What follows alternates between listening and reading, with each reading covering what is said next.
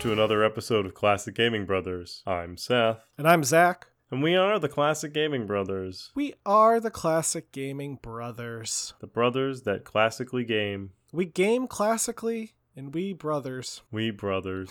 We brothers. Always classy, sometimes classic. Welcome to episode 62. 62. I think it's just funny that we we announce every episode. Well, we usually announce every number of the episode in the episode, and then I feel like I get real meta, and I think that we're just like a counting podcast. We are. Basically, all co- podcasts that do that are counting podcasts. We, we count up to a number, and then we have supplementary information that goes along with the importance of that number. So this week's the number is 62. So what have you been recently been playing? Seth, per the last few weeks, I have been on a Sonic binge. So this week, I have also been playing more Sonic games. That's good. That's good. I mean, if anything, you're consistent. I am consistent. Specifically, I've been playing, and they're all different Sonic games, so at least Yes. cut me some slack there. I'm not playing Battlefront 2 twice in a row like I did that one time. That's true. That's true. That was bad. Got grumpy about it. I did get grumpy about it. So the two games I've been specifically playing are the Sonic and Sonic 2 ports that were done by Christian Whitehead, who later went on to create Sonic Mania. Um, so he made Sonic 1 and Sonic 2 ports that were released officially on mobile by Sega. Now they were only released on mobile, and people were kind of sad that they were only released on mobile because not only were they full ports of the game to a modern engine, so they it's not like a emulation of the games, but they're they're full ground up ports that have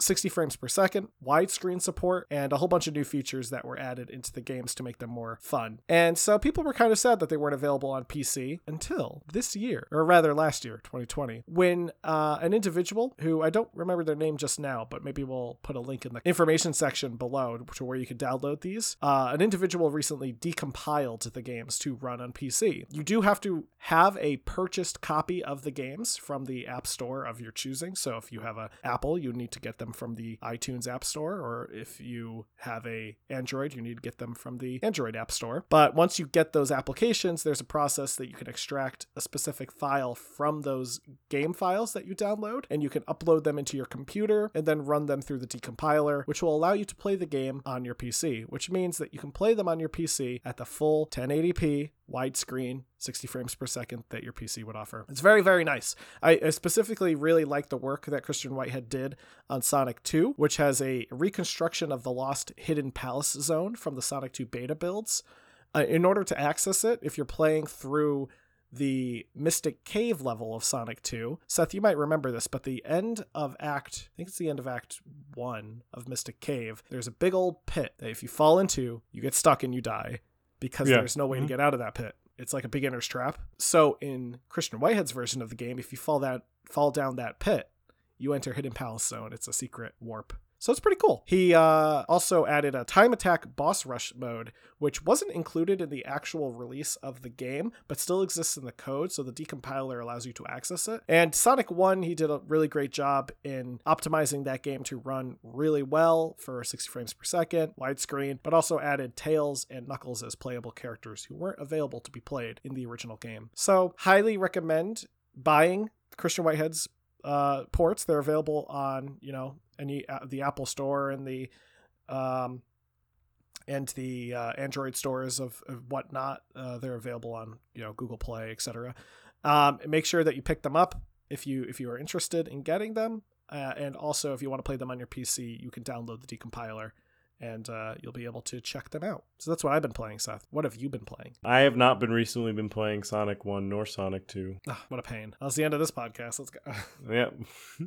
I have, in fact, if you recall, our dedicated listener, many, many episodes ago, I was playing a game called Broken Sword. And there are at least five games in the series, not including a fan edition, Broken Sword 2.5. And it's a, a, a, long game series that uh, follows uh, the characters of George Stobbart and Nico Collard, Collard, because she's French. Nico Collard. And and they go on some wacky adventures. And I really like the game series so much that I finally beat the first one shortly after that episode where I talked about beating it or around that time and said in that episode that I was going to play through the series. Well, here we are, maybe 30 episodes later, and I have beaten the second one Nice. most recently. I'm very happy. In fact, this is a whole thing. I went to a website called The Completionator, and on the Completionator, you can upload your games that you own into this list. It's cool because it pulls in information about the game and like a little game title, and you can just upload them just by the name of the game, which is good if you have games across multiple platforms or even if you own games that are physical mediums. In fact, if you own games as a physical medium, the Completionator will actually pull the price tag for that game so it can give you an idea of what your collection is worth. If you own a bunch of just like random games like Zach, like is that it would benefit Zach for him to take his game list and put it into the completionator to figure out how much his physical games are worth. I own very little in regards to physical games, but I do have very extensive Steam collection and then uh, some collections on various other digital platforms like Origin, Blizzard, which I actually always forget about. And what I did was using Completionator, I tried to pick some games and start building a back catalog because I'm really bad, and I'm sure many people can relate with getting new content and not finishing old content. So then, like, I'll be like, ooh, a new game, and I'll buy it, and then I'll play for a little bit, and then I will then buy another new game. Especially with games being so, some of them can be so cheap, can pick up a, a bunch of really good new indie games for like $5 dollars and you can get like an hour enjoyment and then you might not even beat it and buy another indie game for five bucks. Like it's bad. You can get a pretty good game for a price of a cup of coffee and you could even get older aaa titles for pretty cheap prices as they go on pretty dramatic sales nowadays. So anyway i put the broken sword series on my back catalog and i was happy to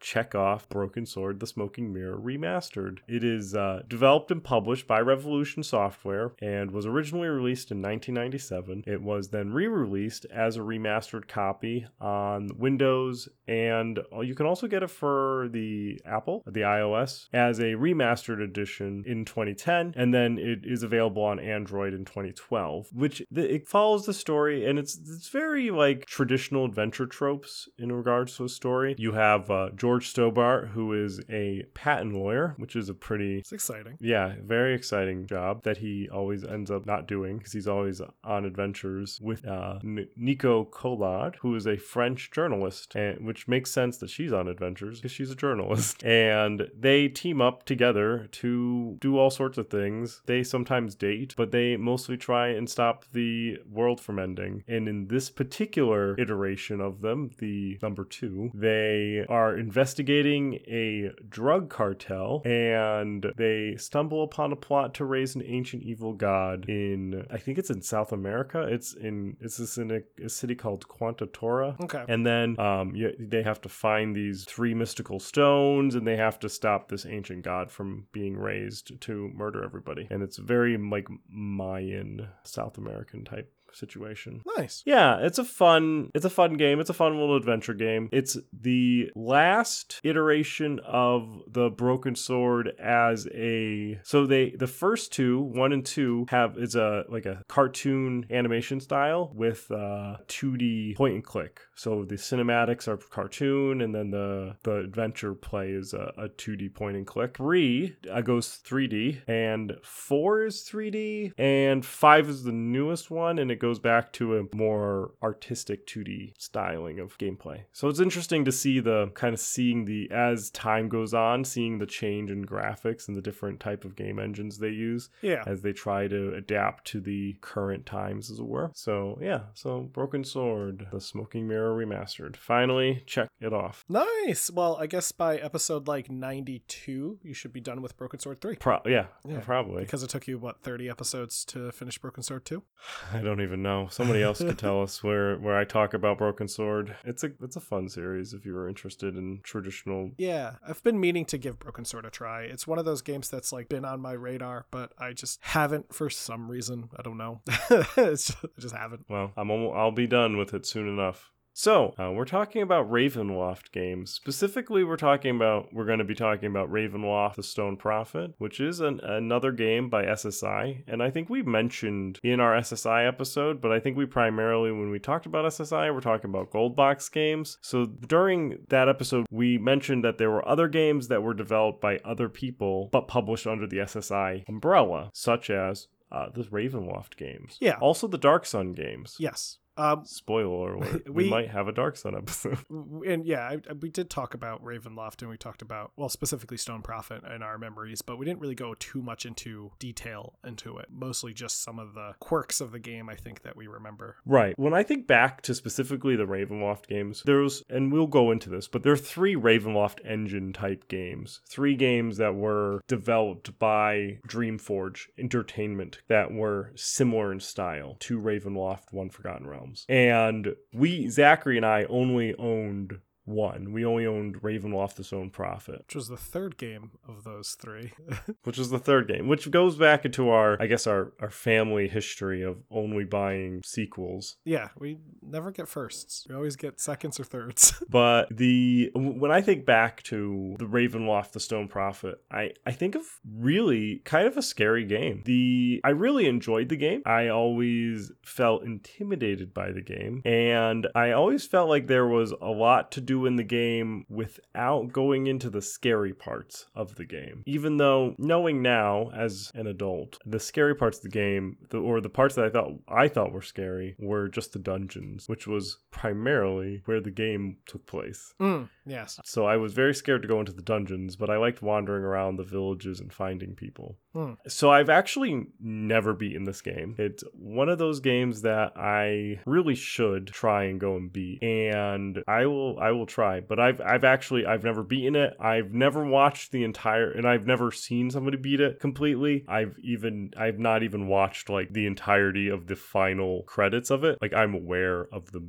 final movie. I just haven't watched it in its 100%. And that's mostly due to part because it's the type of game that I always feel like I'm going to go beat and I'm just like going to get around to it and beat it. And then I've aged and uh, I still haven't beaten it. So it's going to be a thing that I'll, I'll try and get to. But the thing that I primarily remember is that it, the game was a uh, first person perspective. And my history of Dungeons and Dragons games that I owned were uh, so there was the Stone Prophet game, there was the Dark Sun game. Both of them I felt were superior to the other games that I owned, which were all the Gold Box games, which were on three and a half floppy disks. Mhm. And those games did have some first person elements for some of them, but the combat was like third person and it was real flat 2D combat, where Dark Sun was like 2D, but it was sprite based, so Yeah, it was a little yeah. more fluid.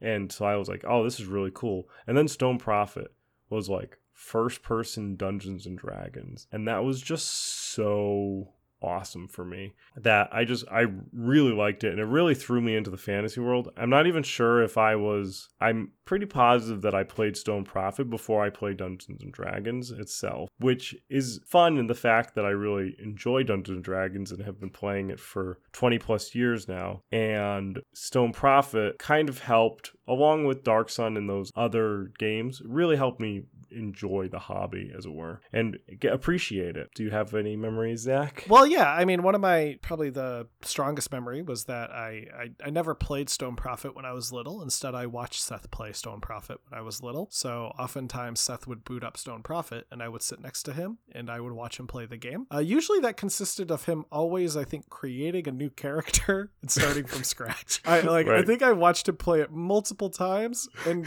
never was like continuing a save. It was like maybe once, but like most of the time it was Seth being like, "Well, time to start a new character," and we started from scratch. I I remember that the game was kind of scary, uh, at least in terms of the sound effects. So like in the game you're walking in the game you're walking through like the desert, and every so often you'll get like a random encounter of some monster, and it'll let out this like yelping scream that sounds like it's like echoey and terrifying. If I can find an audio clip, I'll put it right about here.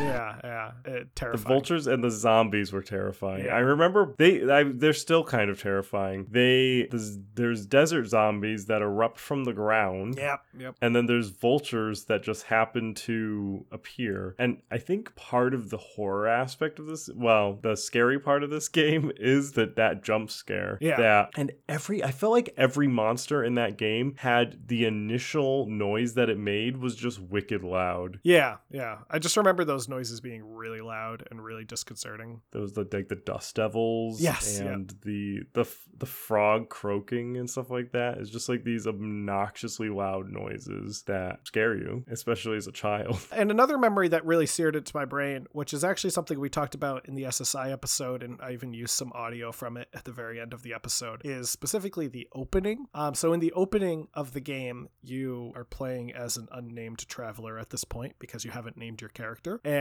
you arrive at a kind of looks like a uh, caravan car, and inside is a fortune teller, and she has a very distinct voice. She's like, Ah, yes. Who arrives at Harakir? Uh, that that voice is consistently in my memory, and I think to this day, Seth and I can like look at each other and be like, "Ah, interesting," and we'll know exactly what we're talking about. It's a good good memory. it's, it's a good memory. Um, she is um part. She is member of the Vistani family, and that is part of the lore that we'll kind of get into because you can't talk about these games without talking about where these games actually come from because we're a niche podcast but these games are like super niche games. So and the games also don't they don't really like so profit doesn't explain itself to you. There is no time at, at any point in the game where it explains what's going on beyond the story of the moment. Yeah, it doesn't it doesn't explain to you like this is Dungeons and Dragons, like this is like this is how these games work or stuff like that. It really just drops you in a desert and you're just wandering around and you wouldn't even know that this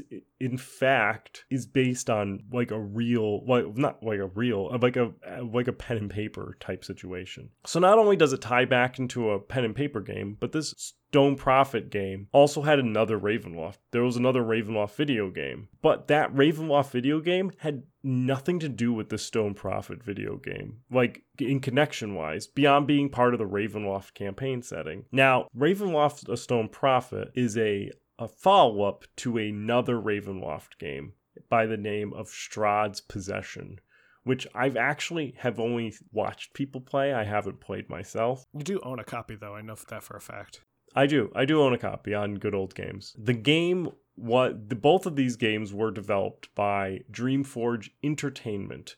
Um, and we're a studio that developed games from about 1990 to 2001, which interestingly enough, they were deciding that their original name was going to be Event Horizon until they found out about a software company that made pornographic software. And thus, instead of being accidentally associated with that type of software, they decided they'll just change their name. So, Ravenloft to Stone Prophet more than likely came from Buck a Book, along with Dark Sun Shattered Lands and all of the other uh, wonderful PC video games that our father collected. Though before Ravenloft Stone Prophet, Dreamforge Intertainment with an I worked on the Ravenloft Strahd's Possession and a game called Menzoberranzan. Both of these games were developed by Dreamforge in the same engine that they developed Stone Prophet in. So you wouldn't have a Stone Prophet game in the engine that it was in without having Ravenloft Strahd's Possession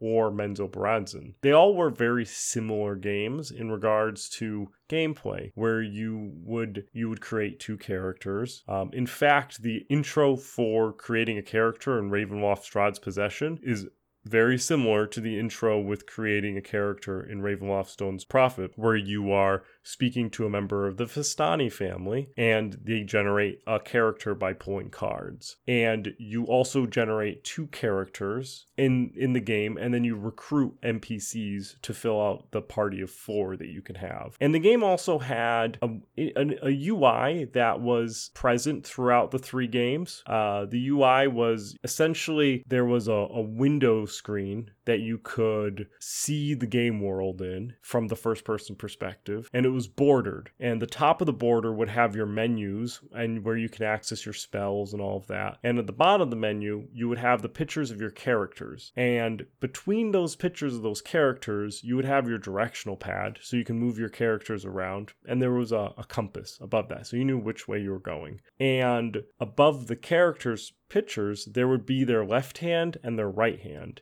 and whatever weapon they had. And so, in order to fight people, you could either click on the monster directly with your mouse and it would go left to right swinging the weapons, or you could individually click the hands as quickly as they would refresh, which was, I think, more effective when you were fighting because I think certain weapons would refresh faster. So if you just clicked on the monster directly, you could actually lose out an attack because the weapon had refreshed before the game had gone around full circle to click it again, essentially. So if you had four people with one had a really slow weapon and the other had like a really quick weapon, you could click through the quick weapon and not get to the quick weapon again before you could manually clicked it. And it was an interesting system that also worked on like a generator on the back end to determine whether things hit and also how much damage it did. And it would the damage would show up as like almost like I feel like the damage type would show up as like a, a different splash of color behind the weapon when you hit. And then when the monsters hit, it would show up as a splash on your character's face. Right. Okay. And your your health bar would track down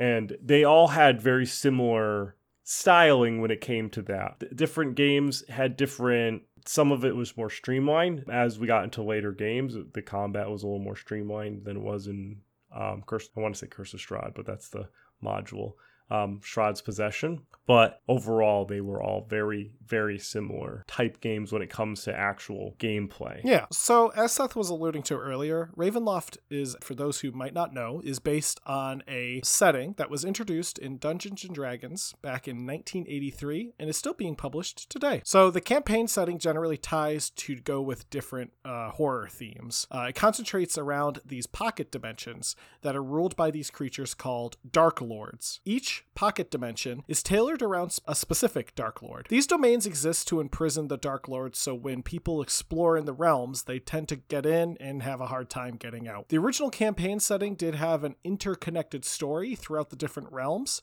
However, with the video games, they are separate storylines. In the first Ravenloft video game, Ravenloft Strahd's Possession, it launched with uh, a kind of new 3D computer graphics, which used the game engines that's been talking about, the Ravenloft engine. It was created for the game, so hence why it was called the Ravenloft engine. But it looked like an iteration off of an earlier game by SSI, um, but this time in 3D. This game takes place in the first Ravenloft world, known as Barovia, which is ruled by the Dark Lord Count Strahd von Zarovich, who looks like a vamp. Who looks like a vampire man. Uh, he well, he is a vampire. Man. Yeah, but he like he looks like the stereotypical vampire man. He doesn't look like oh, like with the cape. It, like he looks like Dracula. yeah, well, in Barovia, supposed to be Transylvania, right? And people may be familiar with Curse of Strahd, which is a new fifth edition module in the set in the same world. There's so there's a listing of Dark Lords. There's more than just two Dark Lords. I figured. There's there's a pile of them. Pile of Dark Lords. There's just one there's just one dark lord that i feel like everyone needs to know and his name is Maligno. He is essentially a uh, a puppet and he is in the module the Mask of the Red Death, oh. which is not a video game. He essentially drove his creator, the toy maker Giuseppe, mad and enslaved him to make more uh, marionettes. And he garnered the love and adoration of children whilst murdering all the adults because they would not believe he was real. He's evil Pinocchio. Yeah, he is definitely evil Pinocchio. He can't possess a human body though. He'll never be a real boy because he's a Dark Lord and all the Dark Lords. So that's the also like a thing. The realms are like prisons for the Dark Lords, but they all have a fatal flaw where they can't do the thing that they always want to do. So, like, um, this Pinocchio character can't possess human bodies, and uh, Strahd is trapped in Barovia, and even death cannot free him from it. Also, he can never truly possess the uh, the reincarnation of uh, Tatiana, his brother's wife, which who he was in love with. Ah. So sad. Uh, so the next game to use the Ravenloft engine is a game called, as Seth mentioned, Menzo Menzoberranzan. This one is not set in the Ravenloft campaign setting. Instead, it's based in the Forgotten Realms setting. Menzoberranzan uh, being you know, uh, the the city where um, this character comes from. Drizzt Do'Urden is one of the major characters. Just two years earlier, in the three book set called uh, the famed city of the Drow, which was worked on by Ed Greenwood, R.A. Salvatore, who went to my college, and Douglas Niles. After this box set came out, the, the game came out, so the game obviously tied back into it. The game ended up playing more like a hack and slash and didn't have a strong story to back itself up, and we'll get more into how people felt about that later. Finally, we come to the greatest game ever made in the Ravenloft game engine, and that is Ravenloft the Stone Prophet. This game is also once again set in the Ravenloft campaign setting, unlike Menzoberranzan, which was set in the Forgotten Realms campaign setting, as Zachary said, but set in the same campaign setting as Strahd's Possession. So technically, Strahd's Possession and the Stone Prophet exist together in some weird universe. Though Ravenloft the Stone Prophet is based on a module called A Touch of Death, which is funny because if you go up to somebody who is familiar with Dungeons and Dragons and you ask them, about Strahd, or if you ask them about Ankh-Poptep, they are going to probably know Strahd more intimately than Ankh-Poptep, who is the Dark Lord of the Stone Prophet, because they recently released a version called Curse of Strahd for the 5th edition Dungeons and Dragons game. So recently, Ravenloft has been kind of getting a little bit more familiarity, especially Barovia and especially Strahd. Being the first Ravenloft game, the Strahd brings a certain gravitas to this to the game game in the world where A Touch of Death was just a, another Ravenloft game. It was part of a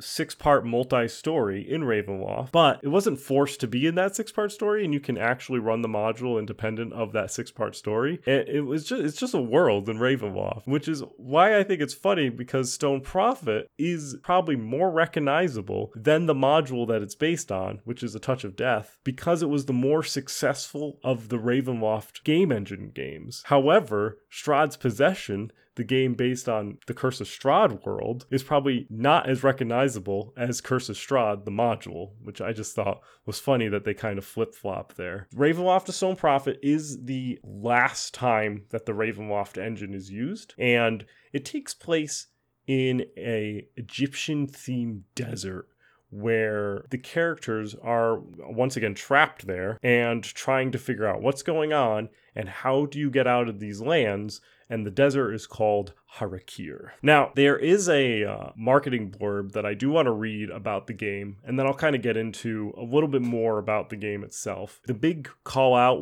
was the terror of AD&D, which is Advanced Dungeons and Dragons, horror role-playing rises again. Escape the dreaded realm of Harakir before its legendary ruler the ancient mummy uh, Antehotep, he's got a huge name. It, it's just long. Awakens and puts an end to your stay himself. And it goes on to talk about interacting with new non player characters and getting into some dungeon exploration. And it then goes into where it talks, it says, New tactics make combat more challenging. The ability to fly adds even more intensity to battles, which I didn't even know. I knew you could jump in the game. I didn't know you could fly in the game.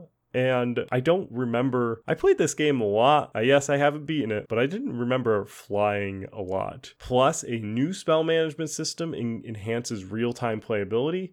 High resolution VGA graphics deliver super VGA performance, which means you get killer graphics without a super VGA card which I think is just fun. I think that they're like essentially being like, this game looks good without having to have more money sunk into your computer system. And it finally adds up the add the eerie digitalized musical score and sound effects, and you'll be wrapped up for hours on end, which is true. The music and uh, the sound effects were very, very eerie. The Stone Prophet, like all the, these games, are computer role playing games or CRPGs, and you build your character through very through the the card system of the the Vistani member pulling the cards, and you choose all sorts of attributes such as your class, your race, the stat, and you you also get to pick a, a fun, weird picture and the pictures that they have for these characters are, are great. What i love is that they are also the same for strahd's possession so you could play the same character with like they have just like one has like a doofy looking hat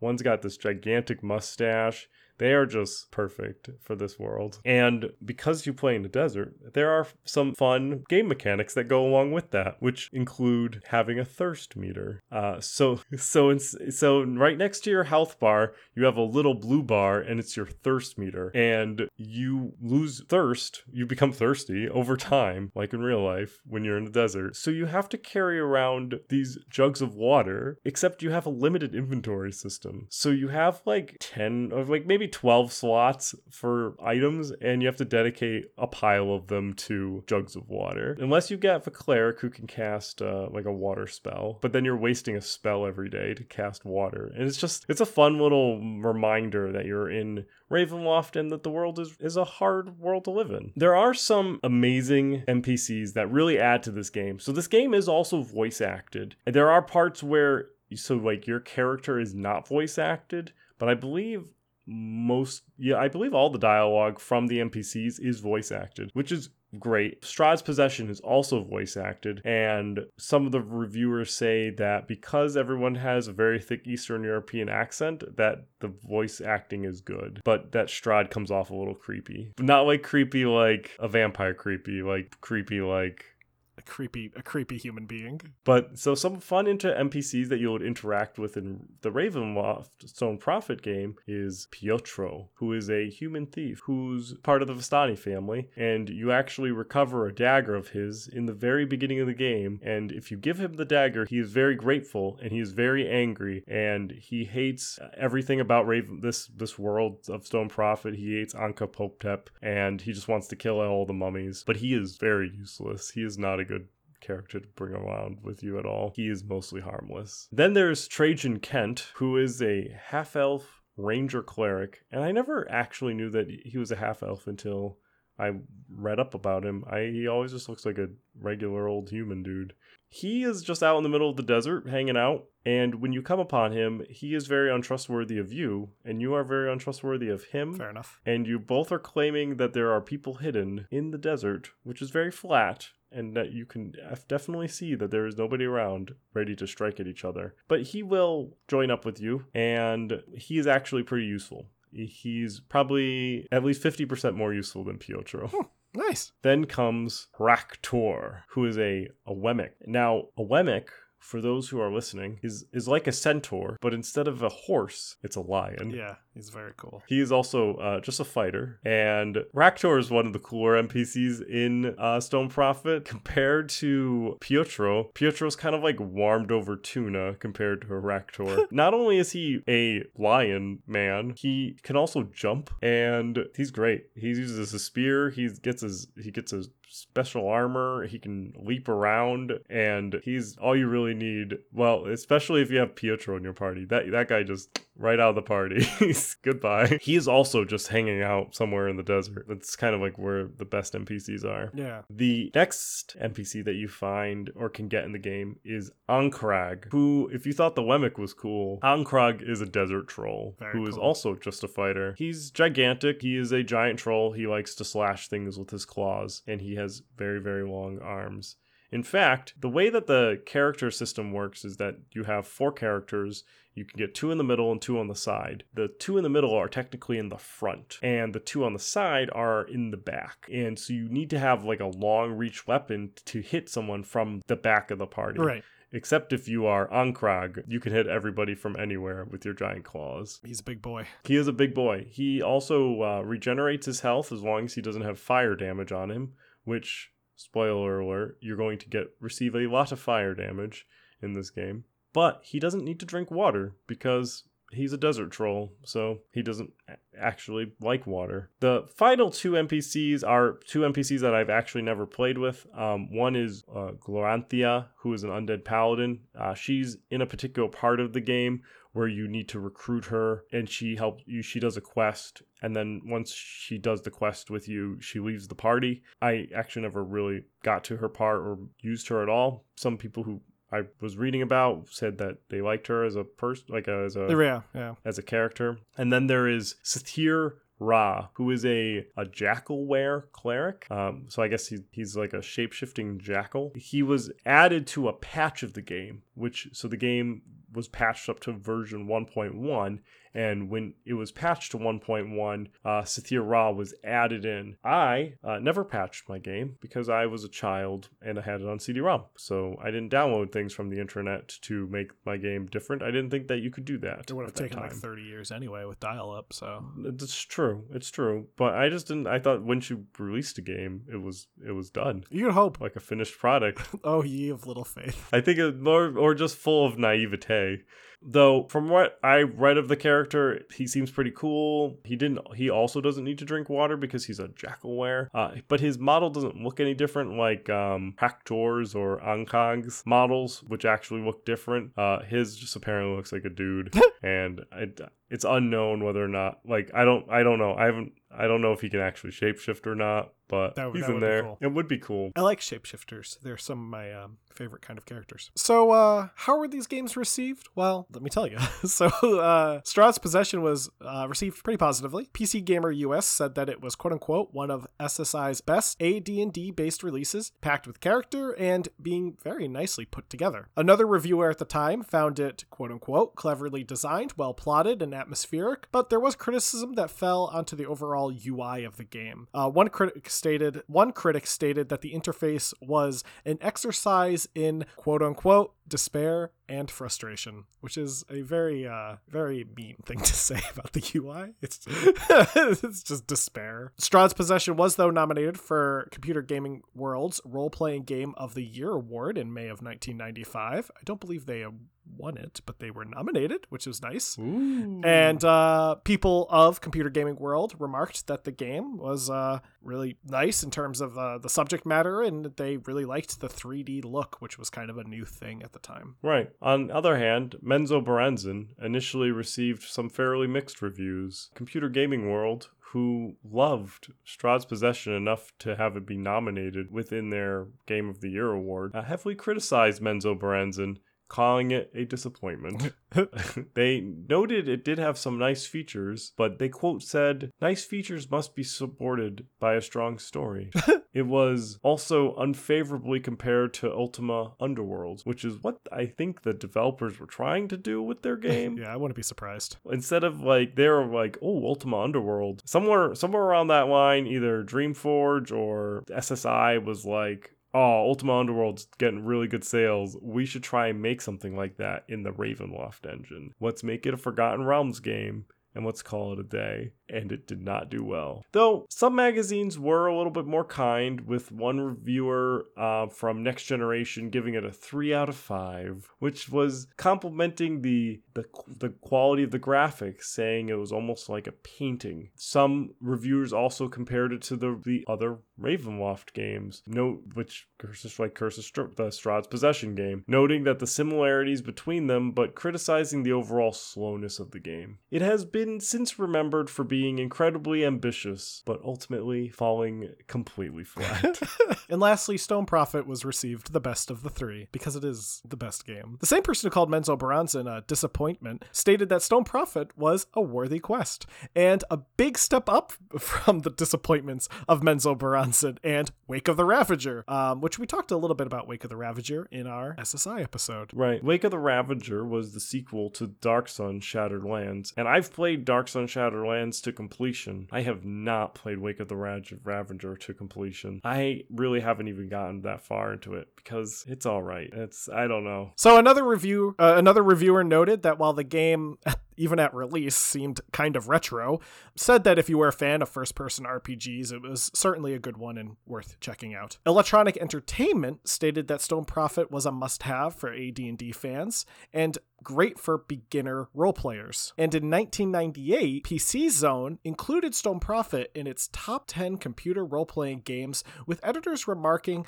on the game being a quote-unquote great improvement over Strahd's Possession. Yeah. Oh, overall, Ravenloft Stone Prophet is is, and I I would go back to where Electronic Entertainment is saying that it's a must-have for AD&D fans, beginning role players. I think that's obvious, like evidently truth for me. Uh Ravenloft Stone Prophet truly helped me really appreciate Dungeons and Dragons for the the mystery and the lore. And I think part of that is also because the game doesn't really it just presents things to you like facts. So it doesn't explore like where do dwarves come from. They're just like there are dwarves in this world, or like what is a wemic. They don't ex- they don't say oh you find this wemic and your characters aren't like oh it's a what is this. They're not a pro. They're just like oh it's a Wemic. And you're like, why don't you join our group? And I'm like, this guy is half lion. Like, why is he joining our group?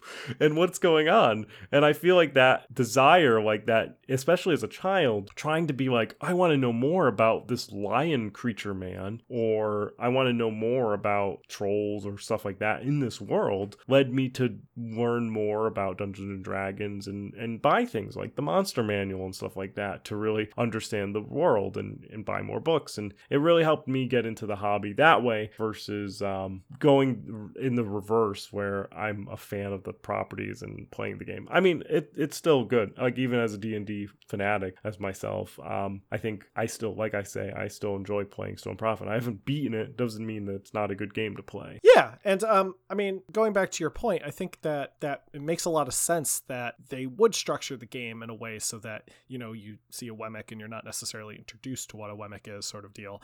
Because really that's a great way of making money by introducing something that might pull in new players into something that gets them invested in it. As Seth was talking about, you know, he he would later go out and buy the monster manual. That right there is another couple of bucks going toward the license holders. So it's it's, you know, uh, definitely, I think, an intentional thing on their end. But at the same time, I think that's uh, like, and not from a kind of cynical perspective of being like, well, of course they did that. It gives you money. But also just like, I think that's just a good way of doing games like this. Like, I think when you have a game that fills itself with exposition, it takes a lot out of the game.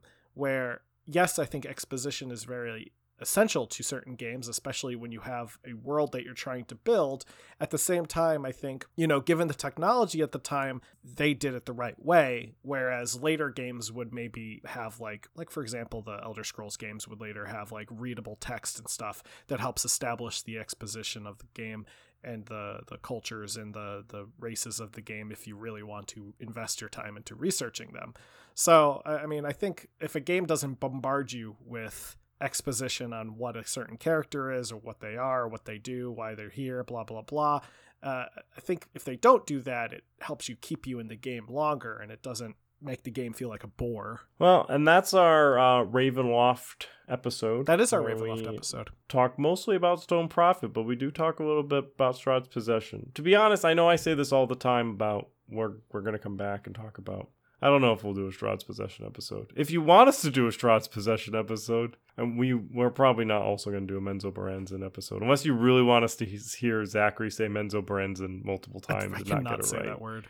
I'm going to disappoint all of our D and D fans, and I know it. Menzo Menzoberranzan. In my defense, I don't play D and D as much as Seth, and I'll say that as many times as I can to earn the trust of our of our loving fan That's base. true. That's true. And you also didn't read um, a good portion of R.A. Salvatore's catalog. So anyway, to move along with this pod, uh, let's uh, talk about what we're excited about buying, waiting, or passing on. Yes, let's do just that. I'll go first because why not? Why not? So, fun fact the Steam Game Festival is going on till February 9th, which is uh, a, a cool time where you can check out some, some downloads and some, or some downloads. Of course, you can check downloads. You can check out some demos of games. You can see games that are coming up the pipeline. And I saw a game which was funny as I was doing this episode. I actually did what the game did not want me to do, and that game is called Don't Forget Me. And I definitely forgot what game I was doing as I was reading through this episode. Well, as I we were going through this episode, I was like, "What am I by waiting passing on?" I completely forget, and it's Don't Forget Me. Don't Forget Me is a game that was developed by the Moon Pirates, and it is a jazz punk adventure game where you dive into the memories of your patients and try to unwrap their minds, all while uncovering a dark conspiracy. So I downloaded the demo. I didn't get a chance to play it before recording the episode, but I'm gonna check it out. It looks cool and looks kind of like a cyberpunk dystopia future psychologist, psychiatrist. Yeah.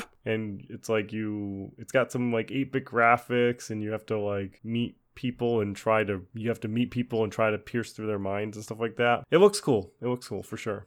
Nice. That sounds cool. What about you? Well, what, what are you going to buy? A way to pass on. I'm gonna wait because I'm gonna wait until I play the demo to determine if. I mean, Smart. I haven't played the demo yet, so if I play the demo and don't like it, then I'm not gonna buy it. So I- I'm gonna put it down as a wait. So the game that I am by waiting or passing on is Stay Out of the House, being developed and published by Puppet Combo, which is a great name for a company that I've never heard of. They describe the game as being an edge of your seat stealth horror game as you escape a house that cannibal serial killer lives in, and they say that it's being inspired by VHS era slasher movies and PS1 survival horror. Now, Seth, I really like VHS era slasher movies and PS1 survival horror. So this game seems right up my alley. I really like um, the aesthetic of the game. So currently there is a demo available because of the whole Steam Game Festival thing going on until the 9th. So I'm going to download the demo. But I, um, in regards to how it looks, it uses kind of blocky PS1 style graphics that are very similar to um, like Resident Evil, the original, or Silent Hill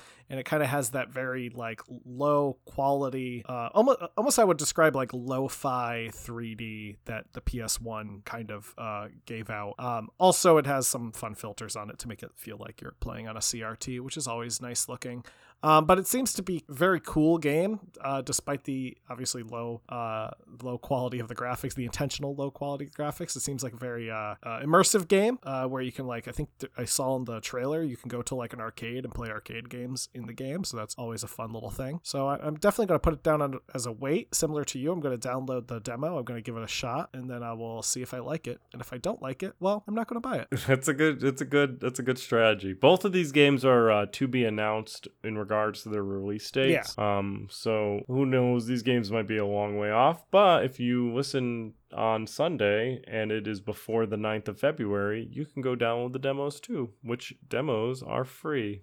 All right, so that's the episode. That's everything. So uh, let's say you have some questions about uh, how to listen to our podcast, how to reach out to us, or how to support our podcast. I'm going to break down those things right now for you, for the people listening at home. If you want to listen to the podcast, good job. You did it. You listened to the podcast. That's it. Um, we make that joke every time, but seriously, if you if you want to continue listening to us and uh, you want to let people know where to listen to us, I guess we should say, uh, we are available on all the major podcasting applications out there: Spotify, Stitcher, iHeartRadio, Amazon, iTunes, Castbox, all of them. Everyone that you can think of. And if there's one that we're not on that you think we should be on, let us know. We'll try our best to get on it. We are also available to listen to on our website, classicgamingbrothers.com. If you, uh, however, while you're on our website, classicgamingbrothers.com, and you want to get in touch with us, you can go to the contact us section. You can fill out the contact form and send us over a, a contact form. It goes to our email, which is our classic gaming brothers at gmail.com email or classic gaming brothers at classicgamingbrothers.com email same email. So send us over an email and you'll be entered into a chance to win a game off of our list of games that we have um, pc games and you'll also be entered into the chance to win our announcer from our Christmas episode's voice on your home answering machine. We will really try our best to do that. Uh, you can also contact us via our social media. So if you have a Facebook, an Instagram, or a Twitter, you can go to Classic Gaming Brothers at Facebook and Instagram, or you can go to CG Brothers Pod on Twitter. You can follow us, like us, subscribe to us there. But you can also send us messages through those platforms, as all of them have messaging functionality. So if you message us there, we will do our best to get back in touch with you as soon as possible.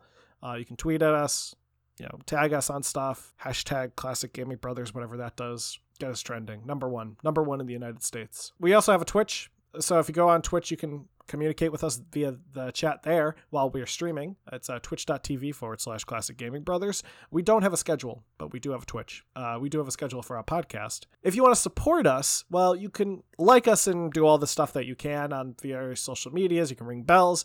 Uh, really, the best way to support us is just by listening to the podcast and passing it along to your friends. Let them know that you listen to this podcast, you like the podcast, and you want them to listen to it too so that they can enjoy it. Um, tell three friends is what we always say because if you tell three friends, it means you like something. If you tell more people, it means you don't. So uh, do that. And then uh, also, if you want, you can buy our merch. We have some merchandise on our website, classicgamingbrothers.com. Be sure to check that out. We have a t shirt and we have a mug, which has our faces on it, our beautiful faces that were designed by our great artist who also did our uh, banner that's for our Facebook page. So um, that's everything. That's everything. Seth, Don't play games like my brother. don't play games like my brother. I've been Seth, And I've been Zach. and we've been the classic gaming brothers. That's my cards. Show me the way. Chaotic neutral, you say? I, I yeah, I think we can just